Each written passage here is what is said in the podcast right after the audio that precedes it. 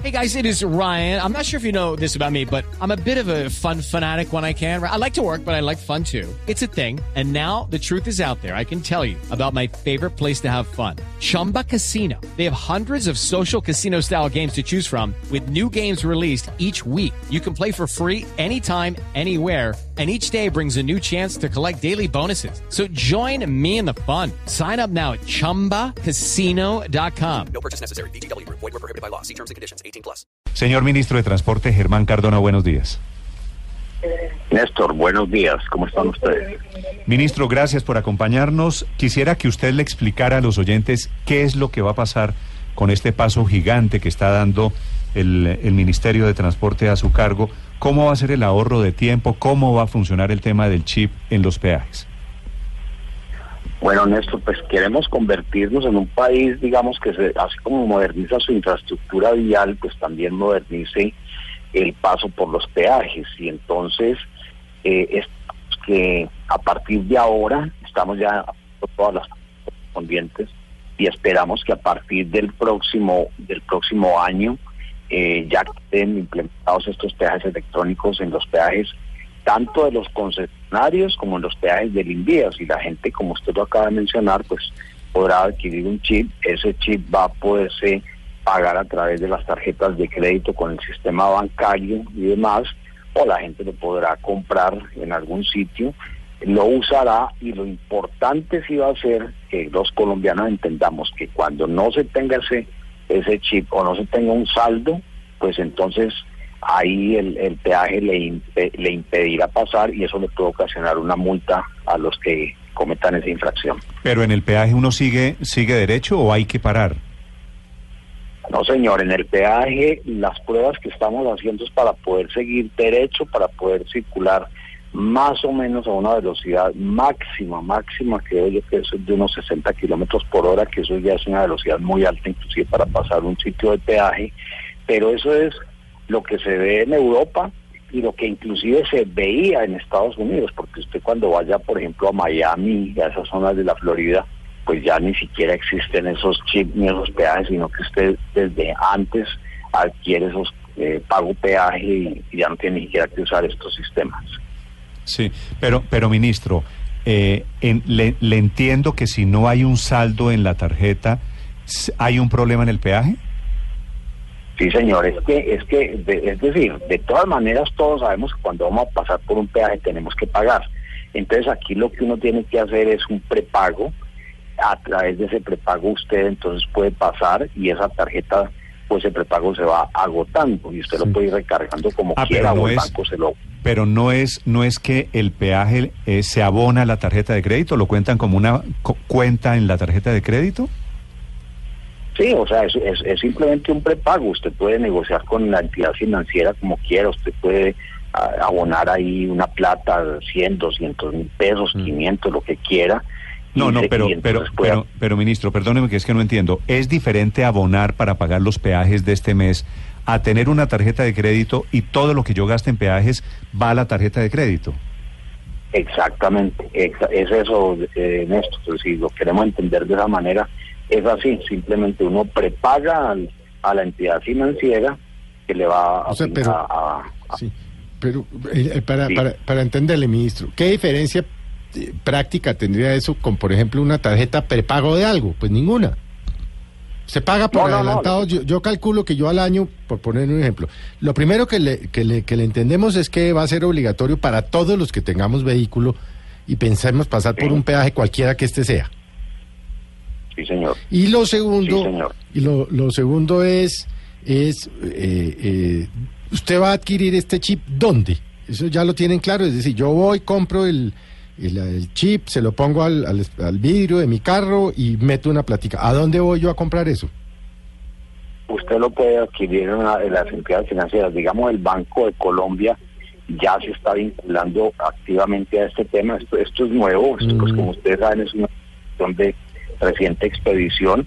Pero igualmente, si usted no tiene ese chip, y usted quiere pagar el peaje simplemente en efectivo como lo estamos pagando hasta el día de hoy, lo paga así, pero va a haber unos pasos rápidos donde usted con ese chip simplemente pasa, se descuenta de la tarjeta que usted ya abonó al banco o preabonó y usted sigue su camino tranquilamente. Ah, pero el, peaje sí. tradicional no se va a acabar del todo. ¿Se mantiene un carril o algo? Exactamente, exactamente. Usted va a poder tener la oportunidad o de pagar el peaje común y corriente con dinero en efectivo o de hacer un prepago del peaje y circular por esas casetas. Y vuelvo y le repito, eso se acaba de se está implementando y tenemos un año para que todas las casetas de peajes, tanto del Instituto Nacional de Vías como de todas las concesiones viales que hay en Colombia, hagan, eh, se puede hacer ese prepago y ya después cada concesionario recibirá su dinero, lo mismo el Instituto Nacional de Vías. Ministro, eh, es decir, porque en este momento entiendo que de los 141 peajes del país, 40 ya tienen algún tipo de sistema electrónico. Yo, yo tengo, por ejemplo, el chip que me permite pasar por el peaje de la Pero- autopista norte. Pero en ese chip usted tiene que parar. No, no tengo que parar porque él lo lee Claro. y yo sigo derecho, prácticamente. Es decir, solamente Lo que hay pasa es que no todos los peajes tienen la lectura. Pero de ese entonces chip. la, la pregunta mía era esa, porque si voy a otro peaje, entonces es otro chip, es otro concesionario y ya no me sirve ese chip. La propuesta de ustedes unificaría estos peajes, uno tendría que pagar un solo chip eh, para todos los peajes o tendría que tener uno por cada uno de los concesionarios. No, no, no, eso que tú estás diciendo es perfectamente válido. Lo que vamos es a unificar el chip para todos los peajes que hay en el país y entonces eh, ya uno puede pagar, digamos, peajes si está saliendo de Bogotá, digamos, hacia el norte, o si está saliendo de Bogotá, digamos, hacia la zona de la Mesa y Anapoima. Pero esos ya son cada concesión de manera individual. Pero con este sistema que estamos implementando, este sistema ya lo que obliga es a que eh, los peajes se pagan eso con un solo chip y ese dinero luego se le reembolsa a cada una de las concesiones por parte de las entidades que, que van a vender esos esos esos peajes. Señor eh, ministro, ¿por qué ha sido tan difícil implementar esto que existe, como usted lo decía, en todas partes del mundo? Usted sale de Colombia y pasa los peajes y se siente como en otro universo, no en otro país, en otro universo, en otra dimensión. Eh, y nosotros estamos en el siglo XIX de los peajes. ¿Por qué? Además uno se queda esperando a que le cobren. ¿no? Hombre, le, voy- le voy a decir una cosa que es una realidad. Yo creo que es porque hemos sido muy montañeros, ¿sí? Créame que desde el año 2010, yo recuerdo cuando llegué al ministerio por primera vez, se empezó a hablar de este tema. Y eso se demoró muchísimo para implementarlo. Eso de hecho lo vinieron implementando los ministros que me antecedieron a mí en este cargo. Y ahora al regresar yo al ministerio me encontré pues que esa resolución ya iba muy adelante y lo que hemos hecho es darle toda la celeridad posible, ya se firmó la resolución y ya esto es una realidad que ya no ya es imparable, o sea, pero, en un año pero, pero, pero, ministro, entendiendo que, lo- que hay unas manos que han estado antes que usted y que se ha pensado muchas veces, el problema para, al final de cuentas se trata de unificar tecnología. Eh, ¿El problema eran los bancos o el problema eran los concesionarios, que en cada peaje hay uno diferente? ¿O cuál era el, el problema? pues digamos, el problema inicial es que cada concesionario empezó a tener su propio sistema. Entonces, por ejemplo, ya lo dijeron ustedes, el concesionario de la autopista norte fue de los primeros que montó eso en Colombia y lo montó bien, pero muy poquita gente lo estaba usando. El concesionario de otras salidas de Bogotá también hizo lo mismo. Y ahora lo que hicimos fue contratar desde la entidad del Ministerio de Transporte eh, este sistema para que esto se implemente ya en todo el país y en todos los peajes. ¿Y las motos, ministro? Aló, Sí, le pregunto, ministro, ¿y las motos?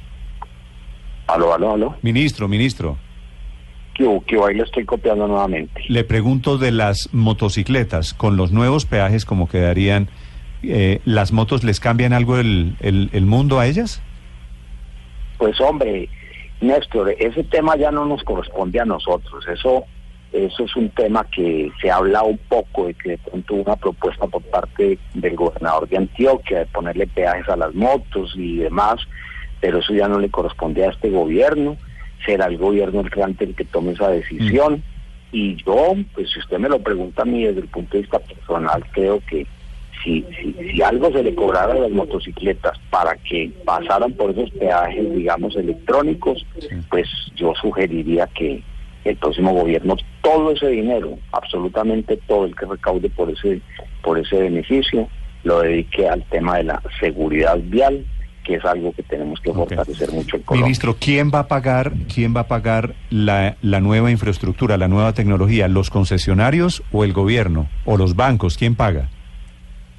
No, eso, eh, la parte que le corresponde al Instituto Nacional de Vías, a los peajes del Instituto Nacional de Vías, pues lógicamente la absorbe el gobierno. Y lo que tenga que ver con las concesiones, pues lógicamente lo absorben los concesionarios porque ellos tienen la responsabilidad de cobrar los peajes de manera eficiente Mm. y no hay una forma más eficiente de pagar un peaje que con un chip de estos que estamos mencionando hoy. Aquí un oyente me hace una pregunta interesante, ministro. Si tiene carro pero no tiene bancos, si no tiene cuentas bancarias, ¿qué pasa?